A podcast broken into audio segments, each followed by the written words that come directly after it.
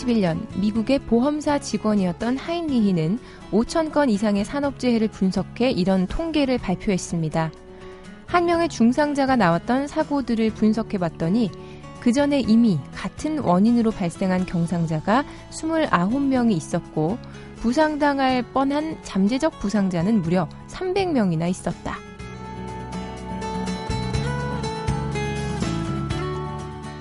대형 사고가 일어나기 전에는 그와 관련한 징후들이 반드시 존재한다.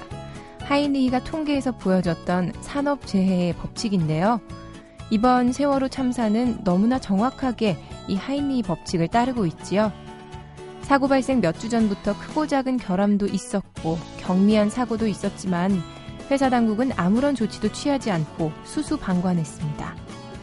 그런데 지금 우리가 살고 있는 세상 역시 침몰 직전의 세월호 같다 이런 생각 들지 않으셨나요? 최소한 자신의 소임과 책임을 다하는 부끄럽지 않은 어른이 돼야겠다는 결심 이번 주 내내 하게 됩니다. 안녕하세요. 매거진 톡 서현진입니다.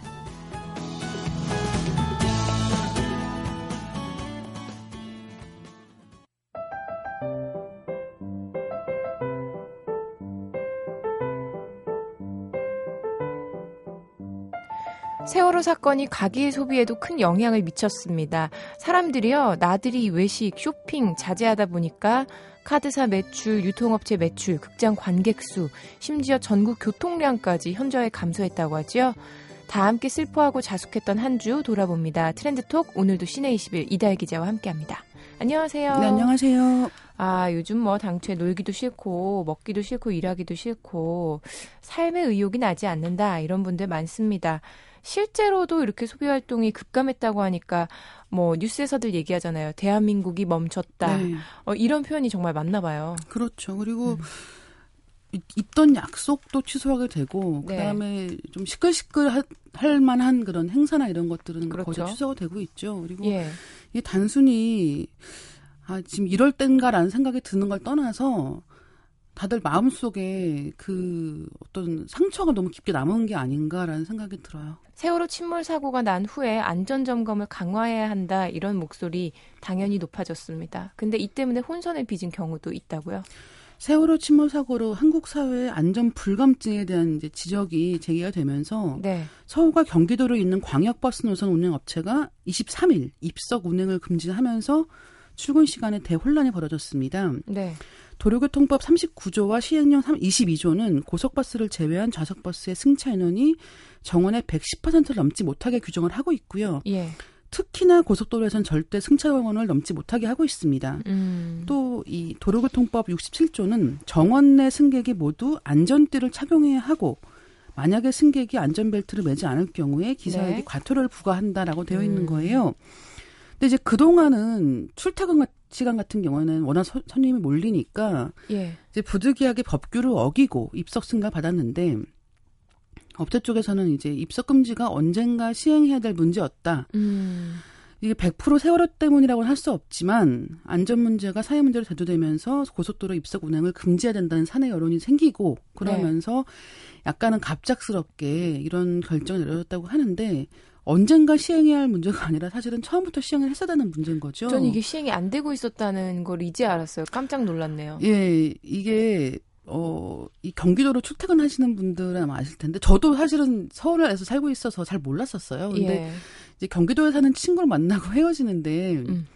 버스가 오는데 이미 사람이 다 앉아 있는 상태인 거예요. 그래서 네. 어떻게 이게 다음 차를 타야 되는 걸까라고 물어본 거죠. 왜냐하면 지금이 퇴근 시간이니까 예. 이 다음 차라고 해서 사람이 비올 리가 없잖아요. 그렇죠. 그래서 물어봤더니 아니야 괜찮아 입석으로 태워줘라고 얘기를 하는 거예요. 음. 그래서 일단은 저도 알기로는 이렇게 고속도로 운행을 하는 차들 같은 경우는 당연히 안전벨트를 해야지만 되는 걸로 알고 있었는데 지금까지는 워낙 사람이 몰리는 시간대에 어, 그런 교통 문제를 해결할 수가 없으니까 이런 게 좀 뭐라고 할까요? 규칙을 좀 어기고 네. 어, 시행이 되어 왔다는 거죠. 왜 조치가 논란이 된다는 거죠? 그동안 쭉 이렇게 해왔다면 최소한의 예고가 필요한 거죠. 음. 출근하는 사람들이 준비할 아, 수 있게. 그렇죠. 왜냐하면 당장 내일부터라도 뭔가 이런 상황이 된다면 아 그러면 누구의 차를 빌려 타고 가야 되는 것일까 아니면 네. 출근 시간을 앞당겨야 되는 것일까 이런 생각을 할 수 있게 아니, 되는데 잠깐만. 갑자기 그날 새벽부터 시작이 된 거죠. 근데 그럴 거면은 입석을 금지하면은 차량 편수를 늘리거나 그렇죠. 해야지 왜그 네. 그 이용하는 사람들이 다른 방도를 찾아야 됩니까? 그렇죠. 어, 음. 이게 25일 오후에 걸려온 한 통의 전화로 발생을 한 그런 사건이라고 하는데 네. 안전행정부가 버스 회사들의 대중교통 대책 마련을 위해서 회의를 하자고 했다는 거죠. 네. 근데 버스 운영 업체가 이 전화를 정식 단속 통보다라고 생각을 하면서 부랴부랴 이렇게 이제 입석 금지 조치를 시행을 했는데 말씀하신 것 같이 어 입석 운행이 안 된다고 하면 네. 입석 이 아닌 다 좌석에 매서 안전벨트를 타고 출근할 수 있도록 운행 편수를 늘려야 되는 거겠죠. 음. 근데 이런 일이 벌어질 때마다 항상 나오는 얘기가 있죠. 이게 수익 증대를 위한 것이다. 적자 음, 노선이다. 음, 예. 출퇴근 시간을 제외하고는 어, 워낙 비어 있는 좌석이 많기 때문에 수익 증대를 위해서는 어쩔 수가 없는 것이다라고 얘기를 하는 거예요. 2013년 말 기준으로 봤을 때 네. 경기도 광역버스 노선이 136개입니다. 음. 총 1,707대가 이제 운영을 하고 있는데 출근 시간대는 오전 7시에서 9시에 몰리는 하루 평균 이용자가 50만 명이라는 거예요. 네. 그러니까 타려는 시민들에 비해서 버스 운행 숫자가 모자라다는 건데 문제는 이제 이런 일이 생겼을 때 수익 증대라고 얘기를 하면서 네. 언젠가부터는 이 수익 증대가 모든 사람에게 지상 최대 과제가 됐죠. 아시겠지만. 아 근데 또 무시할 수도 없어요, 사실. 그 무시할 그 수가 없죠. 입장에서는. 예. 그런데 네. 이 수익 증대라는 게 회사만 해당되는 문제가 아닌 거예요. 그러니까 음. 이를테면 모두 다 월급이 오르는 속도보다 네. 기름값이 빠르게 오른다는 느낌을 갖고 있어요. 뿐만 아니라 월, 월급 보다는 물가가 더 많이 오르죠. 너무 심하죠. 그러니까 차가 있어도 네. 자기가 차를 몰고 가는 것보다는 버스를 타고 가는 게 시간은 더 걸리더라도 음. 이제 이 가게에 도움이 된다고 생각하시는 분들이 많아질 수밖에 없는 것이고 네. 또한 가지는 광역버스 타는 경우를 보면은 왜 친구들 주변에 보시면 서울에 살다가 결혼하면서 네. 아이 낳고 하면서 그렇죠. 경기도 나가서 사는 경우 굉장히 음. 많습니다. 그런데 그러다 보니까 당연히 이 생활비 네. 고민을 하면서 집에 있는 차를 놓고 다니는 사람들 많을 수밖에 없는데 대안을 생각하지 않는다는 거가 너무너무 문제가 아닌가. 그러니까 안전을 담보하면서 이렇게 뭐라고 할까요? 시민들의 편의를 충분히 고려할 수 있는 어, 정책을 결정하고 예, 그런 시간적 여유도 필요한 게 아닌가 생각이 들어요. 우선 뭐 대안을 찾을 시간이 없는 것 같아요. 이 큰 사고가 워낙 큰 사고가 생기다 보니까 그렇죠. 예. 주변에서 다들 주변을 돌아보는 거죠. 헉, 나에게 불똥이 튈라. 그렇죠. 그러니까 지금부터라도 차분하게 하나씩 네. 하나씩 점검해 나가지 않, 않으면 안 되겠다라는 거죠. 어쨌든 하루 만에 입석 금지 조치가 풀려서 승객들에게 혼란을 줬지만요. 이번 기회에 좀 더 안전하고 또 승객을 위한 대책을 마련해 봤으면 좋겠네요. 이어서 어, 바나나 저도 참 좋아하는데 지구상에서 사라질지도 모른다 이런 뉴스 봤어요. 네, 바나나 전염병인 파나마병이 네. 전 세계적으로 확산되고 있습니다. 그러면서 바나나가 지구상에서 사라질 수 있다라는 얘기가 나오고 있는데 잠깐 설명을 드리면 바나나에는 씨가 없습니다. 그러니까 번식 능력이 없는 거예요. 그러면은 그렇게 딱 바나나 그 안에 네. 중심 쪽에 있는 그 까만 거 그 그게 뭐예요? 씨는 아닙니다. 네, 그래서 그 바나나는 어떻게 생기느냐 하면 장미 꺾꽂지 하는 것처럼 네.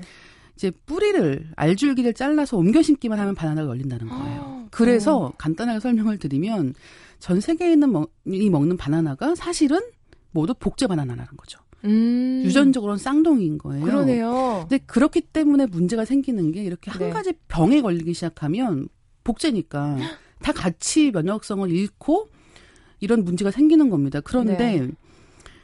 어쨌든 지금 상태로는 이 파나마, 파나마 병이라고 하는 게 어떻게 고칠 수 없는 그런 병이라고 하고 있고. 어, 이거 어떡해요? 이제 그러다 보니까 이제 한때는 80년대까지 왜 부의 상징이었고 파나 파인애플과 더불어서 그건 이제 우리 세대만 알죠. 바나나가 한때 그렇게 귀했단다. 동생들이나 그렇죠. 이렇게 조카들한테 모르죠. 얘기하면 너무 흔한 이제는 뭔 소리야? 굉장히 싸게 편하게 먹을 수 있는 그런 네. 게 됐기 때문에 아마 다 모르시는 젊은 분들도 음. 많을 텐데 어쨌든 이제 이런 것 때문에 바나나가 멸종 위기에 처할 수 있다는 얘기가 나오고 있고 네. 어, 어쨌든 지금 상태로는 백신이 개발되거나 다른 품종이 개발되지 않는 한은 예, 이런 위험에 처해 있는 상태입니다. 아니 이유가 뭐예요? 원인이 뭐예요? 뭐 때문에 이런 병이 생긴 건가요? 이제 파, 이 지금 말씀드린 것 같이 파나마 병이라는 게 있는데 네. 이게 어, 이걸 치료, 사실은 치료가 잘 안 되는 병인 거예요. 그래서 음. 지금 말씀드린 것처럼 품종 개량을 하자라고 음. 해서 음. 그런 시도가 없었던 게 아닙니다. 그런데 네.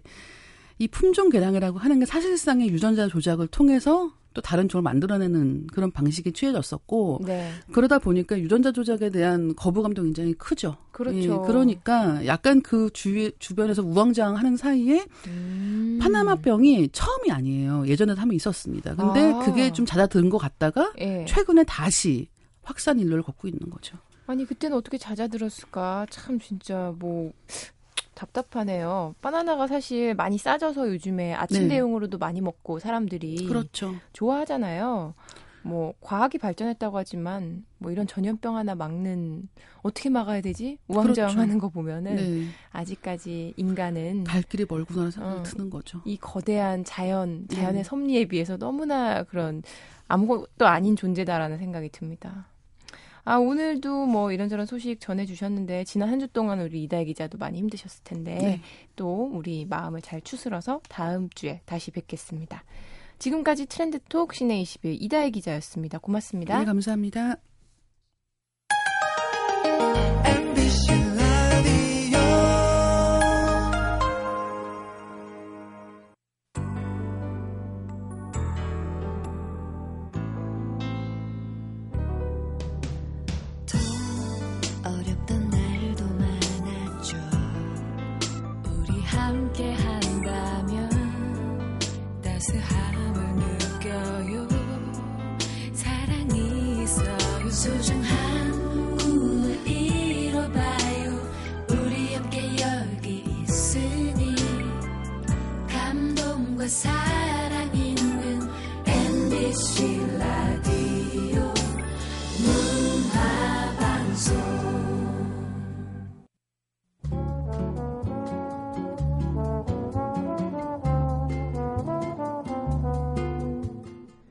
누가 그러더라고요. 우리나라는 철마다 합동분향소가 서는 나라라고. 비슷한 사고들이 몇 년, 아니 몇 달 간격으로 일어나고 있고 또 그때마다 꽃 같은 청춘들이 희생되고 말았습니다.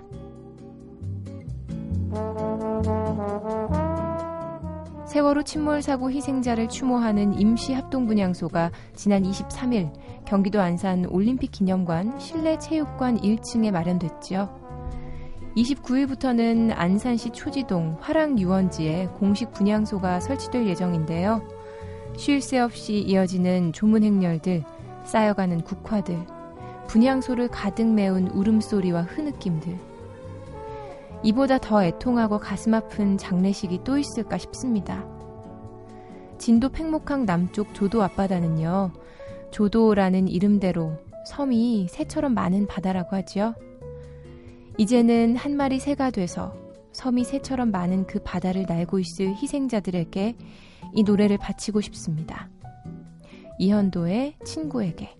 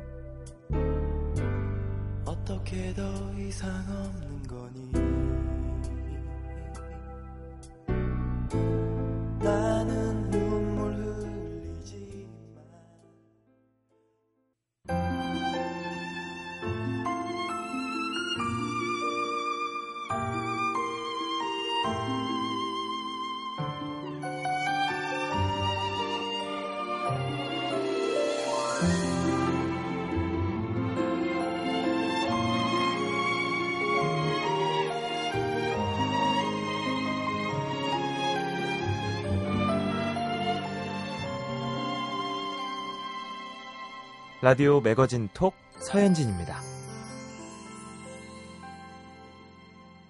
무능하고 책임감 없는 선장이 한 배의 운명을 바꿔놓은 것처럼요. 감독의 역할과 역량이 소속팀의 운명을 바꾸기도 합니다. 오늘 스포츠톡에서는요. 최근 사임했거나 경질된 두 감독의 사례 속에서 감독과 팀의 함수 관계에 대한 이야기 나눠보겠습니다. MBC 스포츠 플러스 이명환 프로듀서 안녕하세요. 반갑습니다. 어떡해요. 꽃가루 알레르기 비염 때문에 고생하고 계시네요. 뭐 제가 겪는 고생이야 뭐 다른 분들이 겪는 고생에 비하면 아무것도 아닌 거죠. 아 네. 정말 이번 주 지난주 온 국민이 울었습니다. 이명환 PD도 한 프로그램을 책임지는 캡틴 선장이잖아요. 그렇죠. 요즘에 네. 정말 사회적으로 이런 지도자의 자질론 많이 대두가 되고 있는데 캡틴이 지녀야 할 가장 중요한 역할 뭐라고 생각하시나요? 뭐 간단하게는 같은 팀에 속한 팀원들한테 이제 비전을 제시하고 그리고 음. 속해 있는 팀원들이 최대한 역량을 발휘할 수 있도록 이렇게 인도해 나가는 것이 캡틴의 역할인데 네. 뭐 요즘 얘기들이 좀 무거우니까 전 좀 가볍게 얘기 한번 해볼게요. 그러니까 네. 뭐 저는 스포츠 감독이라고 치면은 사실 요리사 랑 요리사? 비슷하다고 생각하고 싶은데 사실 음. 맛있는 요리라는 목표 비전을 달성하기 위해서는 그에 맞는 알맞은 재료를 준비하고 적절한 레시피를 다들 연구를 하잖아요. 그렇죠. 근데 똑같이 사실 스포츠 감독도 우승이라는 목표를 위해서 최적의 선수를 선발하고 그리고 일종의 레시피인 적절한 훈련을 통해서 승리를 차곡차곡 쌓아나가는 게 감독의 역할이니까 뭐 네. 스포츠 감독도 사실 요리사랑 비슷하다 그런 생각을 하고 있습니다. 어, 그런데 최근에 정말 명장으로 통했던 두 명의 감독 이 팀 성적 부진으로 시즌 중에 물러나고 말았습니다. 그렇죠. 사실 그 맨체스터 유나이티드의 감독을 맡았던 모예스 감독이 경질됐다는 소식이 채뭐 네. 얼마 지나지도 않아서 어, 지난 이제 수요일 날 저녁에 이제 김기태 감독이 전격 사퇴하는 그런 일이 있었는데 예. 뭐 모예스 감독이야 사실 이제 시즌 말미니까 뭐 그럴 수 있다고 치는데요. 음. 김기태 감독은 사실 시즌 시작한 지 한 달이 지나지도 않았거든요. 그래서 네. 굉장히 충격적인 소식이었습니다. 사태 배경부터 짚어보겠습니다. 네, 우선은 뭐 김기태 감독부터 한번 얘기를 한번 해볼까요? 네, 네 그 정확하게 이제 사람들한테 알려진 거는 이제 수요일 날 저녁이었는데 그날 이제 대구에서 LG 삼성전 경기가 있었는데 네. 중계 방송에 더가웃에 김태 감독님이 보이지가 않았어요. 그래서 음. 다들 좀 이상하다. 이 경기 시작했는데 감독이 안 보이는 경우는 뭐 그 전에 무슨 일이 있다는 사전에 발표하자는 그런 일이 있을 수가 없거든요. 근데 구단에서 아무런 공식 발표도 없었고 갑자기 안 보이셔서 이상하다 이러고 있었는데 이제 뭐 기자들이 질문하고 저희도 알아보고 해서는 개인 사정으로 나오지 않았다 이렇게 얘기가 전해졌는데 그럴 네. 리가 없잖아요. 그렇죠. 그리고 이제 저희가 아는 김기태 감독의 인간적 성향상 뭐 단순히 개인적인 사정으로 경기를 안 나고 이런 사람이 아니거든요. 그래서 저희가 이제 그날 한 30분 정도 취재를 해보니까 그때 당시에 서울에 이미 올라오셔서 네. LG 단장님하고 면담을 하고 계신다 그러시더라고요. 그래서 경기 중에 네, 그래서 어. 이게 좀 일이 심상치가 않다. 그래서 이제 알아보니까 사퇴를 이제 표명을 했다는 얘기가 먼저 나왔고 이제 다만 구단에서는 경기 후 브리핑을 통해서 발표하겠다 해서 일종의 엠바고를 걸어놨었어요. 그래서 네. 실제 발표는 경기 종료된 후에 발표가 됐지만 실제로 취재진들은 대략 한 8시 정도에는 거의 다 알고 있던 상황이었습니다. 이런 일이 있을 수 있을까요? 김기태 감독이 지난 그 12년간이었죠. 네. 침체에 빠져 있었던 LG 트윈스. 작년에 가을 야구도 나가고 뭐 분위기도 좋았는데 어쩌다가 이렇게 되셨어요? 그러니까 사의를 표명한 거는 제가 방금 말씀드린 건 수요일이지만 실제 네. 사의를 표명한 거는 화요일 날 밤이라고 해요. 그래서 네. 화요일 날 밤에 사의를 표명하고 그런 일이 일어났는데 그 표면적으로 내비친 그 이유는 성적 부진입니다. 당연히 이제 뭐 그렇죠. 네 보도자료 상에는 성적 부진에 의한 뭐 감독이 책임을 지고 물러났다 이렇게 되어 있는데, 네. 근데 뭐 사실 성적 부진에는 어느 정도 좀 예견이 됐던 게 예견이라는 게좀 걱정이 됐던 게 작년에 1군 투수 코치를 맡았던 차명숙 투수 코치가 이제 뭐 제가 지금 있는 MB 스포츠 플러스 해설위원으로 옮기셨고 그리고 타격 코치셨던 김문관 타격 코치님 2군 감독으로 내려가 있는 상황이거든요. 그래서 네. 올해 LG가 초반에 그 1점자 승부에서도 굉장히 성적이 안 좋았고 연장전에서도 승리를 거둔 적이 없어요. 다섯 번의 연장전 중에. 그래서 음. 그런 상황이 사실은 이게 그 작년에 팀을 이끌었던 두 타격 코치, 투수 코치 없는 상황이었기 때문에 그런 긴박한 승부에서 성적을 내질 못했고 제가 아까 감독을 요리사에 비유를 했었는데 사실 이게 감독 요리사라고 치면 자기가 가지고 있었던 칼과 냄비가 없어진 상황에 새 칼과 새 냄비 갖고 요리를 하는 상황이거든요. 아무래도 좀 이렇게 정갈하고 네. 좀 맛이 딱 균형 지어진 요리를 하기는 어려움을 겪을 수밖에 없습니다. 그래서 그렇겠네요. 이 성적 부진의 이유라고 표면적으로 보이죠. 조금 더 내부를 들어가 보면 네. 사실 작년 5월쯤에 LG가 성적이 안 좋았을 때도 이해가 있었거든요. 음. 김민태 감독이 사의를 표명했다더라. 예. 구단에서도 사실은 새 감독을 알아본다 이런 풍문이 있었고 음. 그때는 사실 내부에서 좀 많이 대표를 말려서 김기태 감독을 끌고 가서 결과 결국 좋았잖아요. 그렇죠? 네. 근데 사실 이미 이때 김기태 감독이 좀 마음의 상처를 많이 입었던 것 같아요. 뭐, 어, 자칫 잘못하면 나는 이렇게 잘릴 수 있겠구나. 그렇죠. 이 3년의 계약 기간을 맺었고 2012 시즌부터 이제 했었기 때문에 구단, 구단이 나에 대한 실력이 이거밖에 안 되는 것인가? 그리고 올해 지금 이제 초에 성적이 안 좋으면서 아마도 그 얘기가 또 흘러나온 걸로 보입니다. 그래서 네. 우선은 그런 구단과의 신뢰관계가 좀 깨어진 것이 김기태 감독이 자진 사퇴한 가장 큰 배경인 것 같고요. 네. 뭐 흔히 의심할 수 있는 경질이 아니라 그건 아닌 것 같아요. 아, 사퇴를 본인이? 하고 네 예. 사퇴를 한건 맞고요. 구단에서는 어쨌든 4월 초기 때문에 지금 감독이 물러나면 구단 운에 큰 문제가 생기거든요. 그래서 예. 구단에서는 확실히 말렸는데 결국은 김기태 감독의 뜻을 꺾지는 못한 것 같습니다. 무슨 생각이셨을까요? 4, 4월이고 이제 뭐 17경기 뭐이 정도밖에 치르지 않았는데 네. 감독님은 아유 차라리 이렇게 할 거 빨리 그냥 바뀌는 게 나을지도 몰라라고 생각하셨을까요? 그게 아마 최근에 이제 그 지인들을 만나신 자리에서는 네. 성적이 안 나서 참 창피하다 음. 이런 얘기들을 많이 하셨다고 해요. 그게 단순히 이게 성적이 창피하다기보다는 경기 내용이 본인은 굉장히 마음에 안 들었던 것 같고 네.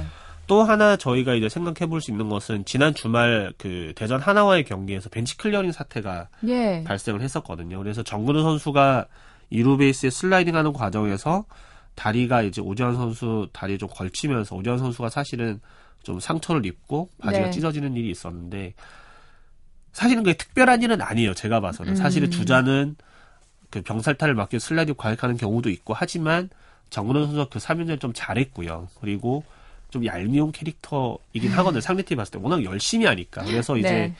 그 정찬원 선수에게 위협구를 던지도록 일종의 지시가 내려왔는데 네. 그 지시를 김기태 감독이 한 건 아니거든요. 저희가 음. 알고 있는 바로는 부단 그 팀의 고참선에서 지시를 한 걸로 아는데 사실 지금 시국이 어수선하죠. 좀 어수선하잖아요. 그래서 그 일이 있고 나서 KBO나 구단 쪽에서 굉장히 언짢아했던 걸로 제가 들었어요. 그런 일을 봐. 그런 경기도 졌거든요. 또 이기지 못했거든요. 그래서 그런 쪽에 이제 그 선수단 선수단들이 좀 일종의 독단적으로 행동한 거에 대한 문책이 좀 내려왔고요. 음. 김태 감독 성향은 사실 선수단들 좀 잘 안고 가는 스타일이거든요. 네. 선수들이 그래서 굉장히 잘 따르는 스타일인데 중간에서 사실은 성적에 대한 스트레스, 그 다음에 자기가 믿고 갈 수 있는 선수들에 대한 압박이 들어오는 거 음. 이런 것들을 아마 견디지 못하지 않았나 이런 생각이 듭니다. 뭐 프로야구 개막일이 3월 29일이었으니까 뭐 아직 한 달도 안 됐습니다. 이런 이런 일들이 거의 없잖아요, 사실. 경우가 있었나요? 저희가 이제 수요일 날 제가 아까 얘기를 들었다고 했잖아요. 네. 그날 이제 뭐 제가 베이스볼 투나잇 연출을 담당하고 있어 그날도 사실 사무실에 있었는데 얘기를 듣자마자 한번 찾아봤어요. 4월에 감독이 이렇게 바뀐 경우가 바뀌는 있었나? 경우가 있었나 찾아봤더니 있긴 있더라고요. 다섯 번이 있었는데 많았네. 놀라운 거는 가장 마지막이 88년이었다는 거예요. 그러니까 88년 이전에 다 벌어진 일이에요. 정말 예전에 그 초창기 정말 예전에 일이었군요. 초창기에. 실제로는 이제 프로야구라는 게 정립이 되고 나서 90년 이후로는 이런 일이 없었다는 거죠. 물론 중도의 시즌 중에 감독 교체된 경우는 있었죠. 근데 이제 4월에 이런 일이 벌어지는 거는 소위 말하는 쌍팔년도에 발생하는 일입니다. 아, 참 어떻게 마무리가 될지 지금 감독 없이 계속 선수단을 꾸려 나가고 있죠. 그러니까 이제 지금 여론은 사실 김태 감독의 사태가 굉장히 놀라운 일이니까 약간 김기태 감독님은 동정하는 여론 좀 흘러가는데 사실 저는 네. 김기태 감독 굉장히 존경하는 사람 중에 하나지만 네. 4월 초에 이런 결정을 좀 너무 성급하게 하신 게 아닌가. 왜냐하면 아. 팀이라는 것은 감독 혼자 끌고 가는 것도 아닐 뿐더러 여러 스탭들이 있는데 이 그림을 그려놨던 비전을 그려놨던 수장이 4월에 사퇴한다는 것 자체가 좀 놀랍고 입장은 이해가 되지만 결정이 좀 너무 성급한 게 아니었나 그런 생각은 들어요. 아이고 올 한해 LG는 농사를 어떻게 지으려나 걱정이 됩니다. 그렇죠. 이제 100경기 넘게 남았는데 네. 이 지금 사실은 약간 좌초 위기에 놓인 팀이거든요. 이 팀에 지금 선장이 대체 투입돼야 되는 경우인데 음. 향후 후임자가 우선은 지금은 조기현 수석 코치가 대행하는 걸로 되어 있지만 네. 어떻게 될지 좀 두고 봐야 될 것 같습니다. 자, 국외로 한번 눈길을 돌려보겠습니다. 모예스 감독 경질된 이유도 팀 성적 때문이겠지요? 그렇죠. 여기 모예스 감독 같은 거는 뭐 경질이니까요. 네. 뭐 너무나 이것은 명확한 것이고 뭐 누구나 우리가 박지성 선수 때문에 이 맨체스터 유나이티드란 팀에 대해서는 전 국민들이 잘 알잖아요. 그렇죠. 다 잘하는 팀이라고 생각을 하고 뭐 메이저리그 치자면은 뭐 뉴욕 양키스 뭐 이런 기분인 것인데 네. 이런 팀이 지금 리그 뭐 3위, 4위도 아니고 7위에 지금 랭크되어 있고. 뭐 그럴 수가 있구나. 사실 저도 요즘에 알게 됐어요. 아 저렇게 잘하는 팀도 저렇게 내려갈 수가 있구나. 그렇죠. 근데 음. 이제 소위 말하는 리그의 빅4 이제 첼시, 아스날, 리버풀, 맨체스터 유나이티드 이렇게 네 팀은 네. 이 6위 안에 들어야 챔피언스 리그 진출을 하잖아요. 유럽 네. 챔피언스 리그 진출을 하는데 6위 안에 들지 못하는 건 굉장히 충격적인 일이거든요. 뭐냐 하면 빅4가 그 나타낸 상징성도 있지만 챔피언스 리그에 나가야 수백억을 벌 수가 있어요. 그러니까 그 선수들 개개인의 몸값이 얼마일 텐데. 그렇죠. 그 재정이 유지되는 거기 때문에 구단 네. 입장에서는 성적이 떨어진 것도 떨어져서 맘 상하는 건데 재정적으로도 치명타가 되거든요. 사실 그 맨체스터 유나이티드는 회사이기 때문에 주가도 있습니다. 그래서 네. 주가도 폭락을 했어요. 네, 근데 사실 모예스 감독이 경질됐다 하자마자 주가는 다시 또 반등이 되는 상황이 되는 것인데. 아, 정말요? 근데 어쨌든 이 모이스 감독이 올해 리그 라이벌들한테 패하고 중하위권한테 패하고 음. 챔피언스리그도 못 가고 음. 그동안 퍼서 감독이 이래서 퍼서 감독 아래에서 맨체스터 유나이티드가 쌓았던 각종 기록들을 다 파괴하는 네. 기록 파괴자라는 오명까지 쓰는 감독이 됐거든요. 그래서 네. 경질은 당연한 수순이었던 것도 보이지만 모요스 감독 또한 사실은 6년 계약이었기 때문에 음. 좀 충격적인 지금, 지금 일이긴 해요. 2년? 첫 시즌이죠. 첫 시즌이죠. 네. 에버튼에서는 명장이었습니다. 근데 어떻게 메뉴에서는 이렇게 될 수 있는지 아 감독과 팀도 좀 궁합이라는 게 있구나라는 생각이 들더라고요. 그렇죠. 아까 제가 계속 요리사 얘기를 했지만 사실 모여스 감독은 비유를 하자면 네. 신인 선수들을 가지고 좋은 그러니까 젊은 신인 선수들을 가지고 중위권의 클럽을 잘 이끌었던 감독이거든요. 음. 그러니까 좀 싸고 신선한 재료를 가져다가 네. 좀 가격 효율이 높은 그런 맛있는 요리를 만들던 감독이에요. 높은. 그렇죠. 근데 이제 맨유라는 팀은 쉽게 말하면 호텔 요리를 해야 되는 팀이에요. 그렇죠. 최고급의 재료를 가지고 와서 가장 좋은 가격에 가장 좋은 고객을 상대한 요리를 만들어야 되는 것인데 네. 사실은 뭐 요리를 해보신 분들 알겠지만 이 싸고 좋은 식자재라는 거 구하기 힘들거든요. 사실은 음. 싸다는 것은 조금 식자재가 안 좋은 것이기 때문에 네. 양념도 좀 해야 되고 향신료도 음. 넣어야 되고 좀 다듬고 손이 많이 가요. 근데 사실 네. 좋은 식자재를 가서 요리만 잘하면 되거든요. 근데 모예스 감독은 와서 사실 선수들은 손을 좀 많이 댔어요. 그러니까 뭐 음, 뭐 간섭을 그랬군요. 좀 하고 훈련도 좀 방식이 좀 달라지고 나름의 그 모두가 최고의 선수들이기 때문에 나름의 고집이 있을 것 그렇죠. 같아요. 스타일이 있고 그래서 음. 오자마자 사실 성적이 안 난 것은 뭐 그렇다고 치는 것인데 이 맨체스터 유나이티드가 가장 싫어하는 게 이 선수들 간의 이 불화가 밖에 세상에 나가는 걸 가장 싫어하거든요. 네. 퍼거슨 감독이라고 선수들과 항상 사이가 좋아하냐 그렇지 않거든요. 음. 선수들과 사실 그런 뭐 락커의 선수들 불호령도 하, 불호령도 내리고 뭐 사생활에 대해서 엄격하게 통제하고 하지만 밖에서 프레스 즉 기자들 앞에서는 선수들을 감싸고 언론 플레이도 능했던 감독이라서 맨체스터 유나이티드가 굉장히 신뢰했던 감독인데 네. 모예스 감독 같은 경우는 성적도 안 나고 음. 스타 선수들과 불화 일으키고 기자들과의 그런 그 공식적인 회견에서도 선수들이랑 불만이 나오고 이러니까는 더 이상은 맨유 입장에서는 좀 봐주기 어려운 상황이었던 거죠. 뭐 근데 얘기 들어보니까 선수들끼리도 불화가 있었다고요? 아무래도 성적이 안 좋으니까요. 음, 니탓 네. 내탓 하는 네. 건가요? 예전에 제가 한번 말씀드린 바가 있습니다만은 스포츠 팀 내에서 과연 팀워크란 존재하는가를 그러니까. 물어본다면 예. 승리가 곧 팀워크이라는 속담이 있어요. 이길 아, 때는 그런 팀워크의 네. 뭐 균열이 날 수가 없고 팀워크라는 게 빛날 때는 팀이 패전 패하고 있을 때거든요. 패할 음. 때 리더가 있거나 베테랑들이 있어서 구심점이 돼서 이 패배에 빠진 팀을 잘 끌고 나갈 때가 아 저 팀이 정말 팀워크 좋다. 소위 말해서 팀 케미스트리가 있다 네. 이렇게 얘기를 하는 것인데 맨유가 이렇게 패전에 빠졌을 때 사실 감독도 자신들에 익숙했던 감독이 아니고 선수들도 자존심 세고 이런 상황에서는 그런 삐걱거림이 나올 수밖에 없었을 것 같습니다. 동서양을 막론하고 정말 최고의 선수들이 모이는 곳 아닙니까? 축구로 그렇죠. 치면 네, 네. 거의 신, 신격화된 선수들이 그렇죠. 모이는 곳인데 참 이런 선수들 다 어떻게 통합하려면은 웬만한 카리스마로는 안 될 것 같다. 감독이라면. 그런 생각이 듭니다. 뭐 어쨌든 김기태 감독, 모에스 감독 두 사람 다 능력이 없어서가 아니라 뭔가 이 상황에 맞지 않아서 운이 나빠서 불명예스러운 퇴장을 맞게 된 것 같습니다. 아, 어떠세요? 어떤 생각 드세요? 이번 사태 보시면서? 저희도 사실은 서윤진 아나운서도 마찬가지지만 우리 그 방송하는 사람들은 일종의 시청률이나 성적표가 나오잖아요. 너무 싫어요. 그 기간이 되면 도망가 버리고 싶어요. 뭐 매일 혹은 매주마다 나오지 않습니까? 네, 근데 그렇죠. 이제 받아들 때 우선 성적표가 좋으면 좋지만 어떻게 생각이 되냐면 저는 이제 시청률이 잘 나와도 그 전날 방송이 좀 부끄러울 때가 있어요, 사실은. 음. 그럴 때는 아 이게 결과가 다가 아닌데 이런 생각이 들긴 하거든요. 네. 그러니까 사실 이 거꾸로 말하면 결과가 안 좋았을 때도 내가 했던 과정이 괜찮으면 사실은 좀 그거를 억누르고 갈 수가 있어야 되는데 모유스 감독은 제가 개인적으로 알지 못하니까 제가 뭐라 평할 수는 없겠고요. 김기태 감독 같은 경우는 좀 이 강단이 있으시고 본인의 자존심이 굉장히 강한 스타일이시거든요. 그래서 욱했다라고 표현하기 뭐하지만 이 초반에 수치 지표상으로도 좋지 않고 본인 내용으로 봐도 좋지 않은 이 상황을 너무나 견딜 수가 없었던 게 아닌가. 프로듀서라고 쳤을 때는 시청률도 안 나오고 프로그램도 너무 마음에 안 들고 내가 있을 필요가 없다 이런 네. 생각이 들겠네요. 있을 필요가 없고 정말 이 상황을 빨리 벗어나고 싶다.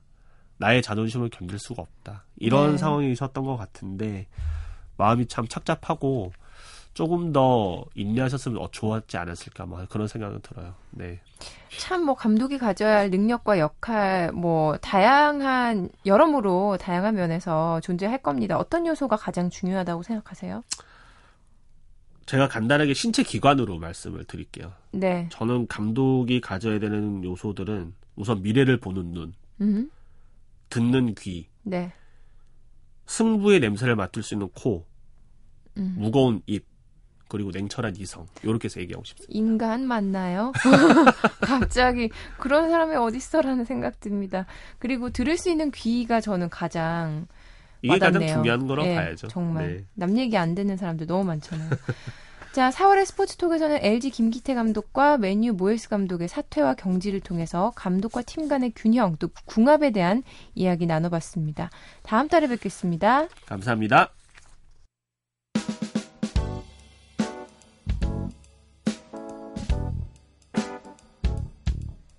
우리에게 너무나 잔인했던 4월이 지나가고 있습니다.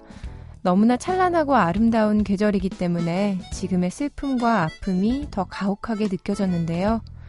다음 주에 맞게 될 5월은 부디 좋은 일만 가득하길 바라는 마음으로 인사드립니다. 지금까지 매거진 톡 저는 서현진이었고요. 다음 주 토요일 아침 6시 15분에 다시 찾아뵙겠습니다. 고맙습니다.